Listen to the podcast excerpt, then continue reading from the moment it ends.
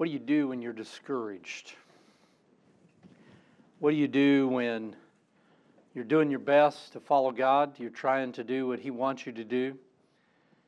It's hard, the task is difficult. Seems everywhere you turn, there's one challenge after another, but yet you're taking them in stride. You're like the, the person that, that runs at a track meet. You got all the hurdles in front of you, and you're running, and it seems like the hurdles are getting closer together, but somehow you just you just keep taking them in stride, and you're just you're going on, and everything is going well, but they're becoming more and more intense, and they're closer together, and you're just not sure how much more energy you got or how much more strength you got, and all of a sudden you begin to think, I can't do this, I can't finish the course, I can't complete the task that God has given me. And discouragement comes. What do you do when the discouragement settles in and becomes part of your constant thoughts throughout the day? What do you do when that discouragement moves to depression? And what do you do when that discouragement and that depression begin to to so consume your heart and your mind that you are on the very verge of complete derailment. One thing that you do is you recognize where that comes from. Folks, Jesus has come that we might have life. But the enemy's intent is to kill and steal and destroy. Discouragement, depression, and derailment most of the time in the life of the Christian, not always, but most of the time in the life of the Christian, is coming from the enemy, whether we recognize it or not. He is trying to get us off base. He's trying to get us off balance. He's trying to, to, to discourage, depress, and derail us to the point that we are not doing what God wants us to do. Why? Because when you are following God, there's fruit that comes from your life. Some of it you see, and some of it you will not know until you get to eternity. But when you are doing what God has called you to do, even in the mundane task of studying for a quiz, studying for a midterm, writing a paper, whatever it is, when you are doing what God has called you to do, it will bear fruit. And so the only one that would bring discouragement into your life is the enemy. He might use people, he might use circumstances, but it is a spiritual battle. Do not forget that. That is what is going on. We have been studying about the spiritual battles of our life. We've been talking about the fact that we are in a spiritual war. And sometimes we think we're at war with the, the, the, government. Sometimes people think they're at war with the media. Sometimes people think they're at war with, with non believers. Sometimes people think we're at war with believers. But the fact of the matter is, is we are at war with an enemy much wiser than all of, all of those combined as we have been learning the last two weeks. And we have been talking about the fact that, that, that the burden that God placed upon my heart was to prepare us for the, for the battles and the spiritual war that are coming, and they are coming quickly. In fact, just this morning I heard about a pastor in Canada that I ended up doing a bunch of research on that is sitting in jail today because they were worshiping Jesus at his church. Now, there's a whole lot more to it, and you can read all about it. We don't have time to go into that. But, folks, I want you to understand this is coming here. Last week, there was somewhat of a celebration in the United States that our Supreme Court said to California, kind of slapped them on the hand and said, You can't tell churches they can't meet. But at the same time, what that did not do, which a, a, three of the justices actually wrote afterwards and said this is a problem that we did not go all the way with this, is it did leave in, in effect the order in California that says you can't sing when you gather to worship. Now, they acknowledged, three of them said this is a problem, we should have dealt with it all because this is problematic. However, uh, churches can bring that back, but these three were acknowledging they should have dealt with that too. Because, folks, the fact of the matter is, is that the government has no business telling a church when and where and how they worship. And so, therefore, we have a problem that we are in. And there are more battles that are coming. In fact, two days ago, I read an article about the fact that the United Nations is now strongly, strongly pushing that even that countries begin to develop laws and policies that even religious groups must bow to the LGBTQ community. The United Nations pushing this. Folks, we are in a changing culture and a changing time, and there is a, an intensity of standing against the Christian faith all across our globe. Joe and I were talking recently about the fact that, that, that in other places in the world where there had been a little bit of relief, that has now intensified the persecution of Christians. Last night at church, we heard about a, a, prayer request from the Voice of the Martyrs about an issue, a specific issue. It is happening all over and it is coming to our neighborhood. And so we have been asking the question how can we deal with these spiritual battles and what do we do? And we talked about the fact that when you're in a war and you're getting ready for a particular battle, that what happens is somebody from strategic command comes in and has a briefing with the group about to face battle and says, Hey, here's some operational principles that you need to know. Here's some intelligence you need to know. Here's some rules of engagement. Here's what we think the enemy is going to do, and you need to be ready for that. And so last week and this week in chapel, we're asking the question what kind of operational instructions do we get from Scripture about dealing with this time? And we have we've been looking at the life of Elijah, who faced even more challenging times than we are today. And we've been learning operational principles using that op as a reminder. The first sermon that we listened to in chapel that, that dealt with this issue was saying that, hey, what we need to do is we need to obey God and we need to trust His provision no matter the circumstances. The second operational principles that we learned was that we need to obey God and we need to proclaim the truth no matter the consequences, no matter the cost. Last Tuesday, we learned together that, that as we continued our study of Elijah, that we need to obey God, right?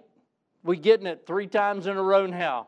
We obey God, we obey God, we obey God. That is so crucial to what we do. But we also learned that not only do we need to obey God, but we need to pray effectively. And we learn about the difference between just haphazard praying and praying effectively. And we learn that to pray effectively, it's got to be intense and intent. We got to pray intently.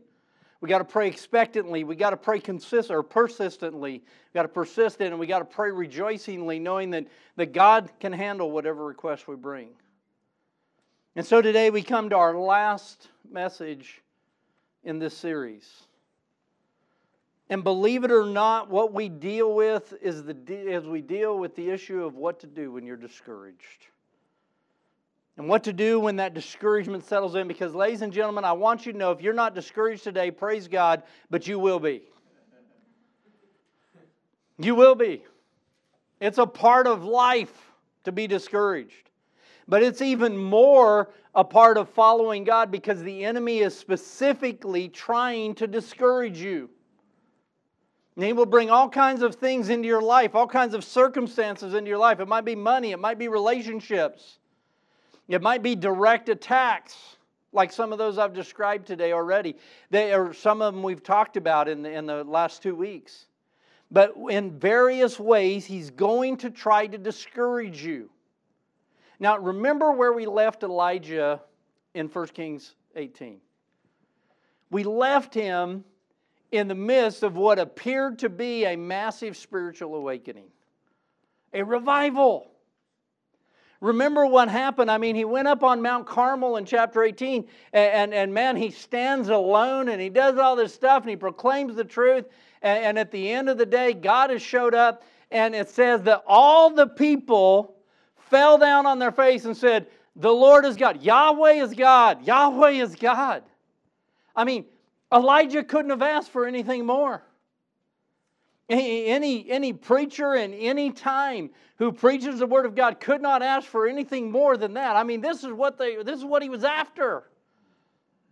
And, and, yet, in that victory, he, he wasn't content there. He obeyed all the way. He finished the task. He didn't partially obey God, but he went all the way and he declared rain when, when it hadn't rained in three and a half years and there wasn't a cloud in the sky. But at God's word, he declared it, and then amazingly, God answered, and the, the rain came. And he is so rejoicing in God in prayer and excitement that, that remember where we left him at the end of chapter 18. If your Bible's not there, open it back up to chapter 18 of 1 Kings. And remember where we where we left Elijah in verse 46. Then the hand of the Lord came upon Elijah, and he girded up his loins, and he ran ahead of Ahab to the entrance of Jezreel. I mean, Ahab was he was in, uh, in his chariot being pulled by the best horses in the kingdom and he already had a head start. And Elijah is so excited and rejoicing in what God has done. Man, this is just a wonderful thing. And he just, I mean, he just takes off and he catches up to him and he runs past him and he gets to Jezreel before the king does. I mean, he is just excited, man. He is running on adrenaline. This is awesome. We have this great thing. And then we come to chapter 19. Look there in verse 1. And Ahab told Jezebel all that Elijah had done and also how he had executed all the prophets with the sword. Then Jezebel sent a messenger to Elijah, saying, So let the gods do to me, and more also, if I do not make your life as the life of one of them by tomorrow at this time. Now, remember the context. Uh, Elijah has just stood up to the king and his army 850 false prophets, and all of Israel who gathered that day to stand against him. He is rejoicing at all that God has done. I mean, everybody just repented, right? Isn't that what they did? They, the Lord, He's God. He's, that's it. This is what he had been praying for. This is what he had been working for. And now one lady says, By tomorrow at this time, you're going to be dead. I'm going to kill you. And all of a sudden, it's like Elijah forgets all those victories. It's like he forgets everything that God had done by his hand in the last three and a half years. And look what the text says he does in verse 3. And so, when he saw that, he arose and he ran for his life. And he went to Beersheba, which belongs to Judah and he left his servants there. He puts his tennis shoes back on and takes off running. But this time he's not running rejoicing, he's running in fear. By the way, it's about 125 miles from Jezreel down to where he runs to. I mean, he's, he's out of there. Here he, he had stood against all these people, but now Jezebel makes this statement. Remember, a, a few weeks ago, or last week, we learned that, that when he first left, when God told him to leave, where did God send him? To, to Jezebel's hometown. He went into the enemy's camp. But now, just at a message he receives from Jezebel, he runs and he runs away. He is out of there. He is scared to death for his life. In verse 4, it says, Then he himself went a day's journey into the wilderness. So, so he, he goes down to, to, to Judah, to Beersheba, that 120 miles or 125 miles. He leaves his servant there because he don't want even his servant to know where he's going. Because man, if they catch him, they'll, they'll torture him or whatever to find out where I am. I'm leaving him here. There's not going to be any witnesses where I'm going. And then it, it tells us he heads a, a, day into the wilderness, another day's journey. He's wore out, he's tired, he's hungry, he's thirsty. He sees a, a, little broom tree. Remember that? The, the, we saw Jonah in Jonah chapter 4 sitting under a broom tree, not much shade. But that's all he had, and so he sits down. And then his discouragement begins to pour forth. He is totally discouraged. We'll find out in a minute that he is depressed. We'll find out in a minute that with one message from one person, after standing against everyone, he is totally depressed and derailed and don't want to take another step. What do you do when that's where you are in your walk with God? What do you do when that's where you are? When you're totally don't even know how you could possibly, or even if you want to, make another move. What do you do? We're going to go back to RO and P, but we're going to reverse them today. Today, instead of talking about op, we're going to talk about po. And no, that isn't what they mean down south when they say po. When they say po down south, it means you don't have anything to eat or you're homeless. That's not what we're talking about.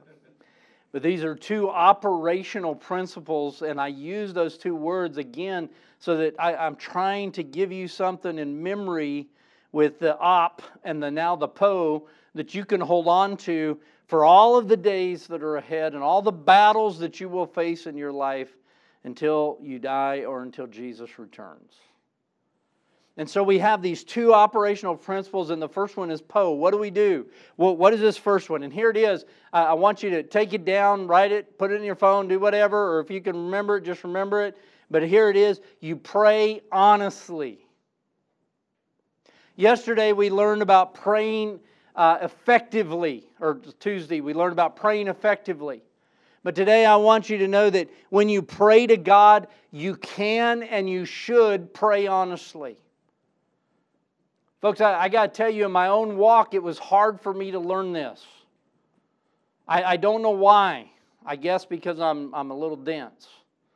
But I could preach about the fact that God sees and knows everything and then try to hide things from God in my prayer life. I, I, I don't know how I thought I could do that. But I felt like sometimes that, you know, I can't express my honest thoughts to God right now, my honest feelings to God right now. That would just be wrong. Well, listen, if those are your honest thoughts and feelings, do you not really think God knows them anyway? So you might as well just share them. That's one of the reasons that people love the book of Psalms so much because in Psalms we see the psalmist, all of them, but especially we see it in David, where, where actually, no matter what he's thinking, no matter what he's feeling, he just lays it out before God. Man, when he is full of gratitude, he just flows forth in, in thankfulness. When, he, when he's just full of, uh, of the awesomeness of God and praise, he just pours forth every thought he has about that. And then when he's down and discouraged and depressed, he tells God. When, when his enemies are after him and he, he's just like, God, why don't you do something about him? He tells God. I mean, he gets very serious. I mean, you read the imprecatory Psalms and you know he's being honest with God here. I mean, I mean, one of them just loosely translated here, or maybe paraphrased here, is God just make his wife a widow and his children fatherless, is what it says. He's saying, God, just kill them all. I mean, that's where he's at. But he's honest with God about where he is. And, and listen, if you and I are going to thrive in the battles that are coming our way, we are going to have to learn to pray not only effectively, but we got to learn to pray honestly with God. God can handle it. He, he's, he's big. He can take you saying, I'm upset. He can take you saying, God, I don't understand.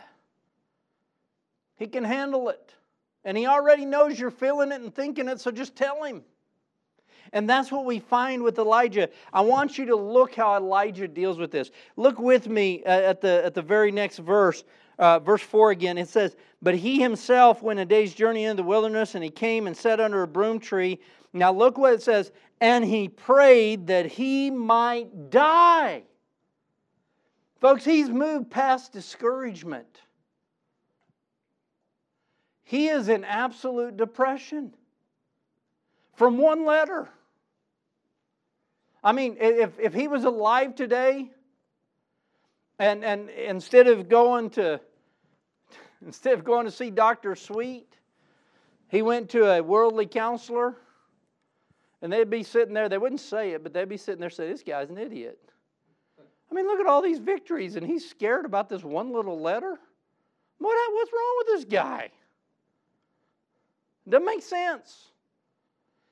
It doesn't matter if it doesn't make sense to you and me or anybody else. That's where he was. And, and he has moved past discouragement. He is in total depression. And guess what? He is now derailed. Look on in the verse. He prayed that he might die and said, Now listen to what he says It is enough. Now, Lord, take my life, for I'm no better than my father's. Now, now look what happens in this. And this is what happens to all of us, whether you realize this or not. When you react as he does, when the discouraging thoughts come and you give in to them, it's not long before you're not only discouraged about whatever it was, in his case, the letter from Jezebel, but you're also discouraged about the fact that you weren't stronger. And you begin to, to say, I'm no better than them. God, I failed you. I've failed you. So, first he says, It's enough. You know what he's saying? I'm derailed. I'm done. I can't take another step. I'm not going to open another book. I'm not going to prepare for another quiz. I'm not going to do another assignment. I'm done. I'm finished. I'm, uh, that's it. I, am I'm, I'm tired of, of standing up to, to the world. I'm going to quit.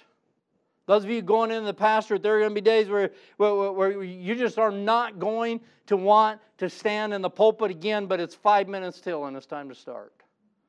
What are you going to do? He is saying, No more. I'm done. God, I'm through. And now immediately, and he says, so he says, Lord, take my life. Uh, why did he go to that extreme? Well, why did he move to that extreme so quickly? Because, listen, he knew that if he wasn't going to obey God, his life was done for anyway, in his mind.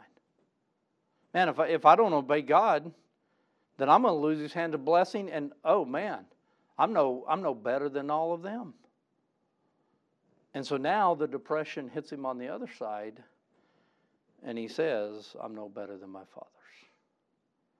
But what I want you to see here is he knew enough, even in that moment, to be honest with God in prayer. Now, he goes to sleep, he's exhausted, and he falls asleep there under that broom tree.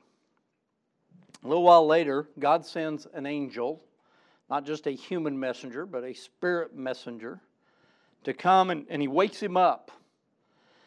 And he has cake and water.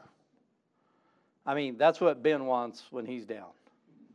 No, he wants cake and chocolate milk now that. Uh, now that uh, Joe and Tyler introduced him to chocolate milk, he thinks that's the best thing in the world now cake and chocolate. Well, that's what we want, right? Well, actually, it just means just some kind of form of bread. It's not necess- it's, it's not a birthday cake, so don't don't get too excited. But he wakes up and he gets this. He sees it, and and the angel says, "Go ahead and eat." So he eats. And then after he eats the cake and he drinks the water, he's still exhausted. His body's still wore out. He's still mentally, emotionally, and spiritually exhausted. And, and so he, he just goes back to sleep. And a little while later, he gets woke up again. And again, there's, there's a cake and there's water again. And this time, the angel says, says to him, he says, uh, Arise and eat, in verse 7, at the end of verse 7, Arise and eat, because the journey is too great to you, for you. And so he arose and he ate and drank, and he went in the strength of the food 40 days and 40 nights as far as Horeb, the mountain of God. That's how I know it wasn't chocolate cake, because it's gone in about 10 minutes. But he says, hey, this, you need this, eat it. As Professor Ferguson likes to say, sometimes the most spiritual thing you can do is eat and sleep. And all the students say, Amen. Yeah. Listen, that's what he needed at that moment. And so I want you to notice something. Do you remember that first principle we learned about trusting God's provision? Notice that God is providing for him even now when he's depressed, when he's derailed, when he's not following God, and he's even more depressed that he's not. And God is still lovingly taking care of him and ministering to him and meeting his needs. So he gets up and he runs. And the Bible tells us that he, he ran all the way to the mountain Horeb. There are two different sites that people have claimed was the Mount Horeb. This is where Moses received uh, the, the commandments. This is the mountain of God. And he ran to them. Don't know which one it is. There are different arguments. You can get Dr. Ingalls to tell you which one he believes it is, whether it's the one that currently sits in Egypt or the one that currently sits in Saudi Arabia. And there have been discussions and debates about which one. But either way, I want you to know this is several hundred miles, whichever one it is. And he goes and he gets there. And he gets to this spot and he, he goes into a cave. Verse 10, I'm sorry, verse uh, 9. It says, There he went into a cave and he spent the night in that place. He's running from God. He's not only ran from Jezreel down to, down to Judah, he not only ran from there out into the wilderness, and now he's ran all the way back to, to Horeb, the mountain of God. He gets there, he finds a cave, he goes in the cave. Man, he is a, as far away from where God sent him as he could possibly be. And he's depressed and discouraged and derailed. And notice what happens. The word of the Lord came to him, verse 9, and said to him, What are you doing here, Elijah? I don't know about you, but sometimes sometimes I'd rather somebody just tell me something than ask me a question. And those questions can be haunting. I know sometimes the Lord has put questions in my heart that were more convicting than about anything else in that moment. God knew why Elijah was there, but Elijah needed to admit to God why he was there. And God asked the question. So, what's Elijah going to do? Listen, I want you to see again. He prays honestly. Look at verse 10. So he said, I have been very zealous for the God, Lord God of hosts, for Yahweh God of hosts. For the children of Israel have forsaken your covenant. They've torn down your altars. They've killed your prophets with the sword. I alone am left, and they seek my life. I mean, does he remember what happened on Mount Carmel when he stood against all those people he just talked about? Does he remember what happened when he prayed? No. All he remembers now is after he had, he thought they experienced revival. After everybody gave lip service to God, he gets one letter from one person saying, I want you dead. And now he's running. He said, They've all turned against me. There's, there's no one left. I'm it, and that's done. I'm done. They seek to take my life. That's what I'm doing here, God. I mean, he hasn't let up a bit from his earlier prayer. He's given more details now. But he's still very upset. He's saying, God, that's why I'm here. And, and so he, he's there in the cave. And so, so look what happens. God is still coming to him. God doesn't just turn and walk off. God doesn't just say, well, get over it. But what he says is, go and stand on the mountain before the Lord. And behold, the Lord will pass by and so he gets up out of the cave and he goes to the edge and he's looking out on the great precipice in front of him. And he's waiting for God. And a strong wind comes and tears a piece out of the mountain. An earthquake comes, shakes everything. Fire comes. And after all of it, it says, But the Lord was not in the wind, the Lord was not in the earthquake, the Lord was not in the fire. But then at the end of verse 12, but the Lord was not in the fire, and after the fire, a still small voice So God showed and demonstrated his power. Evidently, Elijah needed to be reminded that, listen, you serve the all powerful God.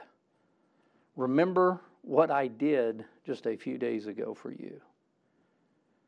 This is the power I have. But God did not speak to him in all of that, He just demonstrated His power.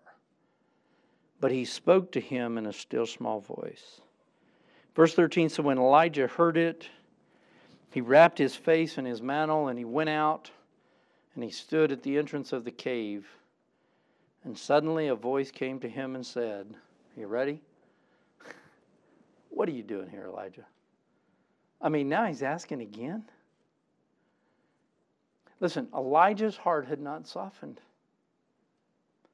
You say, How do you know that? Well, look at verse 14. He just repeats himself. He said, God, you're going to ask the same question. I'm going to give you the same answer. I have been very zealous for the Lord God of hosts because the children of Israel have forsaken your covenant. They've torn down your altars, killed your prophets with the sword. I alone am left, and they seek my life to take it. I mean, this is just like a broken record. Just playing the same thing over and over and over. And it's not like the worship songs, it's not a good thing where we repeat the same phrase over and over. This is a bad thing. He's like, he's like, come on, God, where are you? I stood for you. I've been very zealous for you. I, I stood in faith against everyone. But God, nothing's happening here. Where are you? What's going on? I mean, the, the, the altars are still torn down. I, I mean, they, they killed all, all of your prophets except me, and they're trying to find me. I mean, God, I did everything He said, and, and there's still no revival. It was just lip service.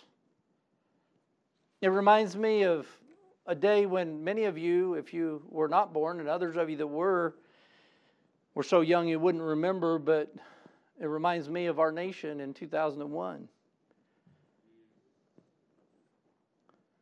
I've told you before how that Dr. Williams and, and Miss Ballard and I were on our way to China uh, for a mission trip, and we got stopped. We were literally going down the runway to take off, and halfway down the runway, they stopped us. And how, how Deanna Williams, Miss Williams, was, was up watching all this from the, from the airport, seeing us take off, and waited. And, and, and then pretty soon we were back in there, and, and we heard all of, that had gone on with the attacks in New York City and in Washington, D.C. And, and, and then the plane that went down in Pennsylvania because of the, the passengers who, who stood up.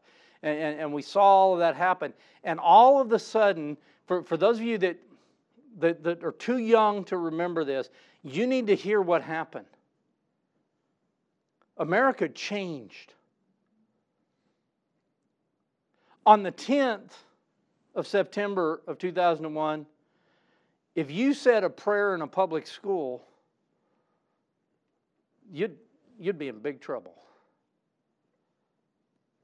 But even in the Northeast, schools had on their billboards, Pray for America. And prayer meetings were all of a sudden okay. Listen, the Democrats, the Republicans, and the Independents from both houses of Congress came out on the steps of the Capitol, held hands, and prayed to God. It was a wow, amazing moment.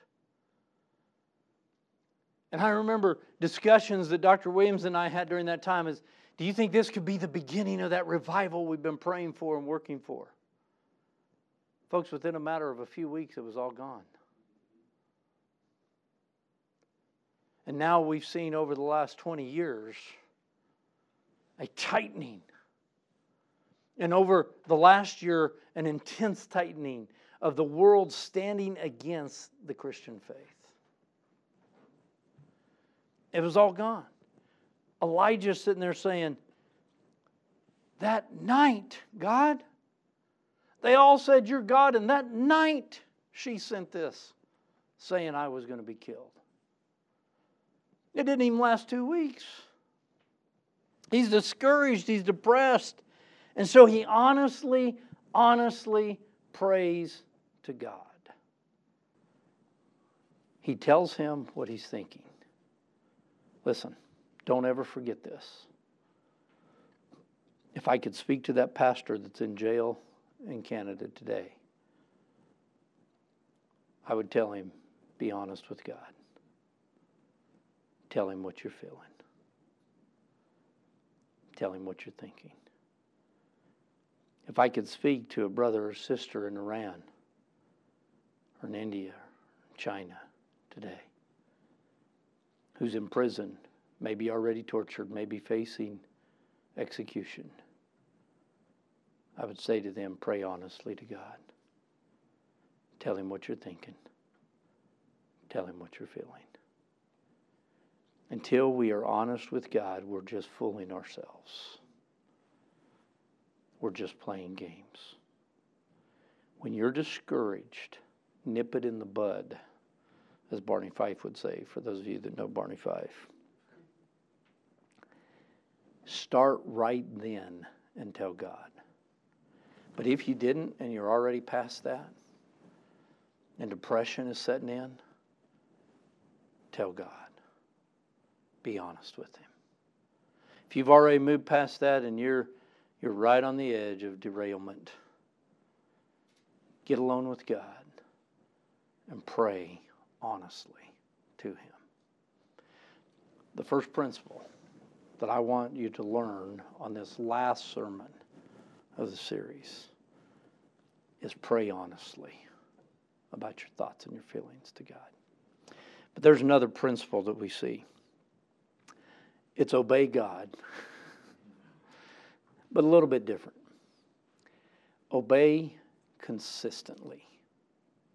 We learned that we need to obey twice. We learned that we need to obey uh, to the full last time. We need to partial obedience isn't is really disobedience. We need to obey all the way.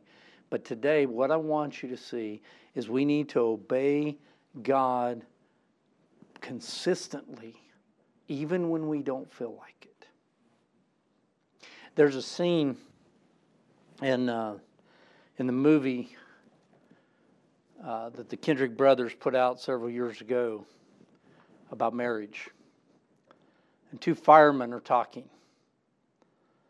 And one of them just said, I'm, I'm trying to follow my heart. And the other one looked at him and said, Don't follow your heart, lead it. Be honest with God about where you are, where your heart is, where your head is, where your thoughts, where your feelings are but lead your thoughts and your feelings to obey God. That's what Elijah is presented with in this moment. That concept and fireproof that probably is really the, the core message of that entire film. Don't lead, don't follow your heart, lead it. That is what Elijah is now faced with. He's laid this out before God.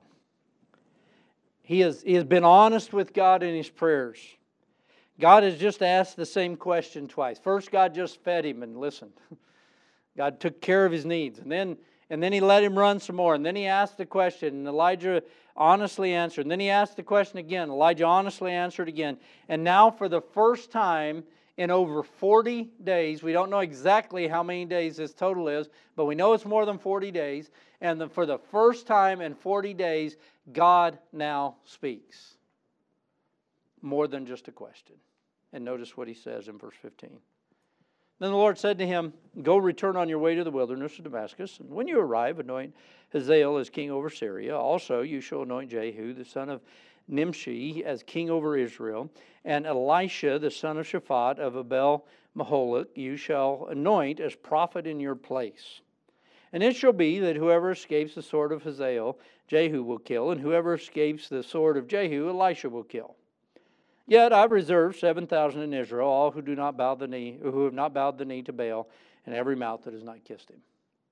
Now, isn't it amazing the way God responds? He said, Well, you kind of just kind of read that kind of haphazardly, didn't you, there, preacher? Yeah, I did. Because I really believe that's the tone of what we see happen. I mean, God doesn't, God doesn't come and say, You dummy! Don't you remember what I did? Why are you here again? I mean, come on, get this. I get what you're saying, Elijah, but but you're an idiot, man. You you just prayed And it rained after three and a half years. And before that, you prayed and fire fell from heaven. You, you, have just seen that I can control the elements. I, I sent this strong wind that tore up part of the mountain. I, I sent an earthquake. I, I sent fire. I, I can do anything. What's your problem? No, that's not what God does. You know what God does? Is He's listened, He's let Elijah say everything, and then He says, Go back to work. That's it. Go back to work. And now Elijah's got to decide what am I going to do? And he decides he's going to be consistent in his obedience to God even though he don't feel like it. And notice what he does in verse 19. So he departed from there. He got up and he went. he obeyed. The circumstances hadn't changed. He didn't have some runner come find him and give him a letter from Jezebel. Oh, I'm so sorry. Come on back. It's okay. I mean, Jezebel was still after him. Nothing had changed on that front. But God said, Now, Elijah, get back to work.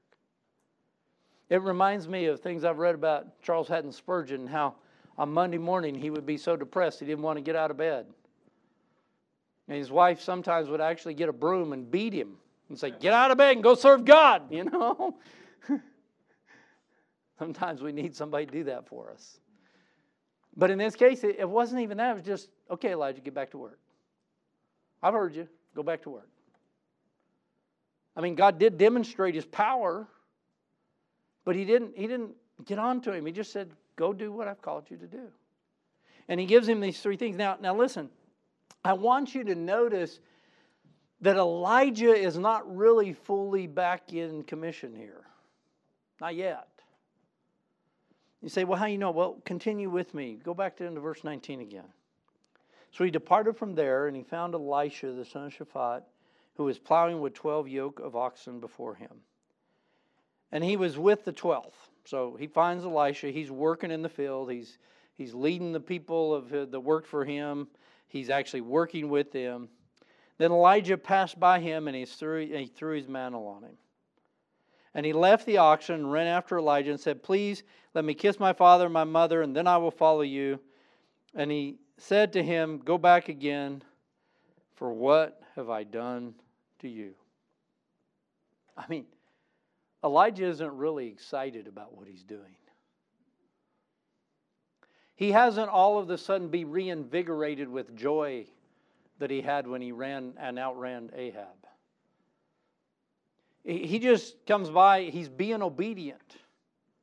But it appears to me in the text that he is just like being obedient, but his, his heart's really fully not in it yet. I mean, he doesn't, he doesn't come to Elisha and say, Elisha, man, this is a great day. God has chosen you to be the next great prophet of Israel. And you will come after me. And when I die, after I train you a while, I will die. But no, I, he didn't know this yet, but he didn't die, did he? But he thought he's going to die.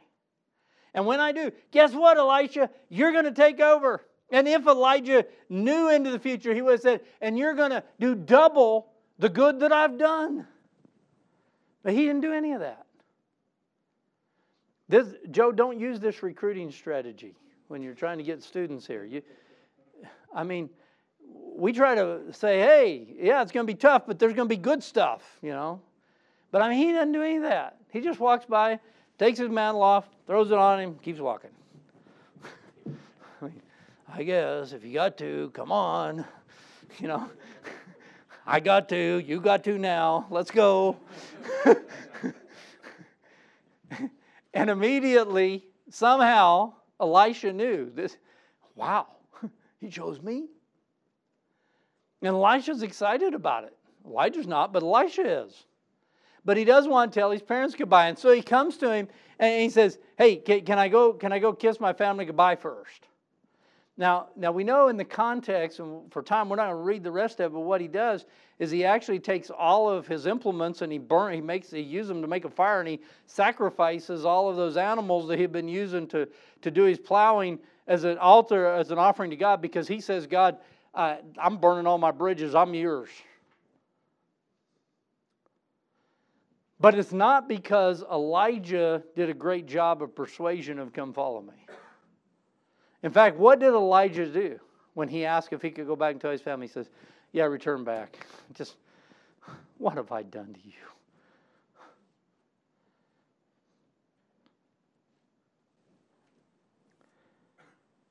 But he obeyed. He obeyed consistently. He trains him. God does many more great things through Elijah. the day finally comes for him to go to heaven, and God intervenes and doesn't have him die, but he actually transports him up into heaven in a whirlwind. An amazing thing. And Elisha saw it. And immediately, God's hand that was on Elijah comes onto Elisha, and he begins to do all kinds of miraculous things and standing for the truth, following in the footsteps of Elijah. But all of it was simply because Elijah obeyed consistently even when he didn't feel like it. I've shared with you, some of you have never heard this story, but many of you have heard at least the flow of the story. Of the hardest day the hardest week that we've ever had was during Project Launch 13 days before Northeastern Baptist College opened. And I'd become convinced on a particular Wednesday that there was nothing we could do. We were not going to be able to continue, and the doors of the college would never open. Everything was against us. Nothing was going our way. We had been faithful despite all that for months. We had, we had a prayer meeting uh, over in New Hampshire that, that some in this room came to to pray with us that God would do something, and still nothing happened.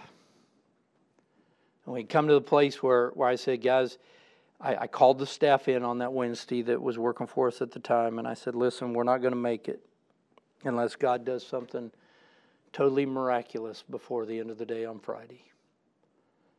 It's just not going to happen. I got to be responsible as a leader and do two things. Number one, I got to tell all of you to sharpen your resume, and I want you to spend this morning doing that and start putting it out, looking for jobs. And then, whatever time you'll give me for the rest of the week, I've got assignments for each of you to help me prepare to close Project Launch 13 and communicate to everybody that the college will never open. You talk about a hard thing to deliver in a very somber moment. It was it was very dismal. For the next rest of that day, Wednesday and all day Thursday, everyone did their jobs to prepare for closing. I would work for a while and then I would just sit in my chair and turn look at the wall and stare. I've shared with you that on Friday morning in my prayer time, God changed my heart. And I came in and I called everyone together again and I said, I got to tell you that nothing's happened. I don't know if it will today or not. I don't know if God's going to do some miracle today. And quite frankly, if he don't, I don't know how I can open the doors on Monday morning. But God won't release me. And so I'm going to keep going. I don't expect you to. I told you to put out your resumes. You can do that. But I just have to tell you, I won't quit until I've lost everything I own or until God comes through. And if I live the rest of my life in shame, so I do. But God has not released me. I've shared with you that throughout that day, Nothing happened. We didn't even get a penny donation to keep moving forward. But I also shared with you that by the end of the day, every one of them had come in. In fact, within just a matter of an hour, each one of our staff that time had come in in their own unique way, said, I'm with you, we're going to stay to this task. Obviously, you know that because we're sitting here all these years later. What I haven't shared until very recently with anybody, in fact, I hadn't even shared the details of this with Cindy until very recently, was what happened in my prayer time on Friday morning. I poured out my heart to God. And I said, God, I don't understand. I know that you called me to do this. And God, I had 47 bucks and, and we made it this far. Why aren't you coming through this time? I don't get it. Lord, I, I don't even know how we're going to go on. God, I don't get, I mean, what am I going to do with my life? I can't go back to the pastorate. How can I go back and be a pastor of people and, and, and tell them, what, what do I say? You know, I, I trusted God and he, he didn't come through. I mean, what, what do I say? I mean, God, my whole life, I, I have story after story from the time I was a, a teenager of having nothing and you coming through, but you haven't done it this time. I don't get it. I've had enough. I'll just move to some state and not tell anybody where I'm going and get a job and work as hard as I can, make as much money as I can. And, and all the money I owe my staff, they'll just get anonymous things by money order till it's all paid. Because I'm, uh, I'm not going to let them down. And the implication is like you've let me down. What pride. What arrogance. But I knew enough to be honest with God. When I could think of nothing else to say, I just sat there in my prayer time in my, my home early in the morning. Like this was like started at three in the morning, and by now it was probably five o'clock. And I just sat there for hours, not knowing what to do, not knowing what to say. It was about time for me to get my shower and wake up Cindy and Ben and get ready to go to the office for my final day. And as I sat there in silence, it was a simply a simple question. Did I tell you to quit?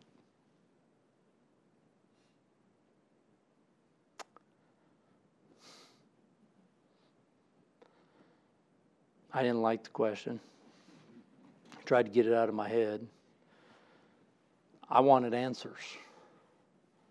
And he gave me a question. Did I tell you to quit?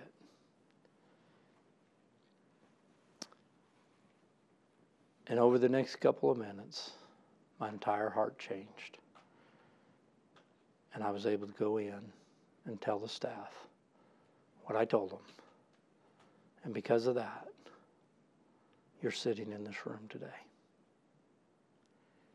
Ladies and gentlemen, when you follow God, it's not going to be easy in any time, but especially not this time. And if God ever puts you in a place of this kind of leadership, can I tell you the hardest thing? Is so often you feel like Elijah when you look over at Elisha around you. And you say, What have I done to you? I'm, I'm, I'm being as transparent as I know how to be. I, I want you to know that there have been days that I have went to God on behalf of the faculty and staff of this institution, past, present, and future. Say, God, how in the world could I ask them to join us in this? What have I done to them that I, I have asked to join us? Because I know, because I've lived it. But then I obey. And that's what all of them sitting around you do. And students, you will never know the depth of the sacrifice that the faculty and staff of this school have made from PL 13 days to today to do what God told us to do and to simply obey. You have an example before you in the faculty and staff of this school. They walk in the shoes of Elijah. And you can too. Bow your heads and close your eyes with me.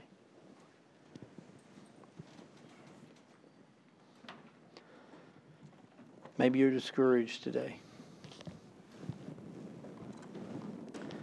Be honest with God. Maybe you're not. Maybe you're running with joy today. Enjoy it. But whenever those moments of discouragement and depression and possible derailment come, remember Elijah. Pray honestly to God and obey anyway. And if you and I will do that, no matter what happens around the world, no matter what happens in our neighbor to the north, the pastors there, no matter what happens in the United States, in the Northeast, in Vermont, in Bennington, no matter what challenges come our way, no matter what battles we face, you can not only survive but thrive. If you'll obey God, trust His provision. If you'll obey God and proclaim the truth. If you'll obey God and pray earnestly, effectively. And if you will pray honestly and lead your heart to obey God no matter what. And one day, when this life is over, you'll hear him say, Well done. My good and faithful servant, enter into the joy of my kingdom, where there will be no more pain, no more sorrow, no more death, no more crying. And now you'll spend eternity in the presence of our Savior in great joy. Father, we're human you know that we are just dust. You know the struggles we face. Lord, you know that sometimes the enemy gets us down. But Father, I pray that we'll remember Elijah. When that happens, we'll pray honestly and then we'll obey consistently. We won't let our thoughts and our feelings dictate, but we'll let you and your word and your spirit dictate the moves we make and the choices we make in our life. We'll lead our heart. With your help, we'll obey consistently. It's in Jesus' name that we pray. Amen.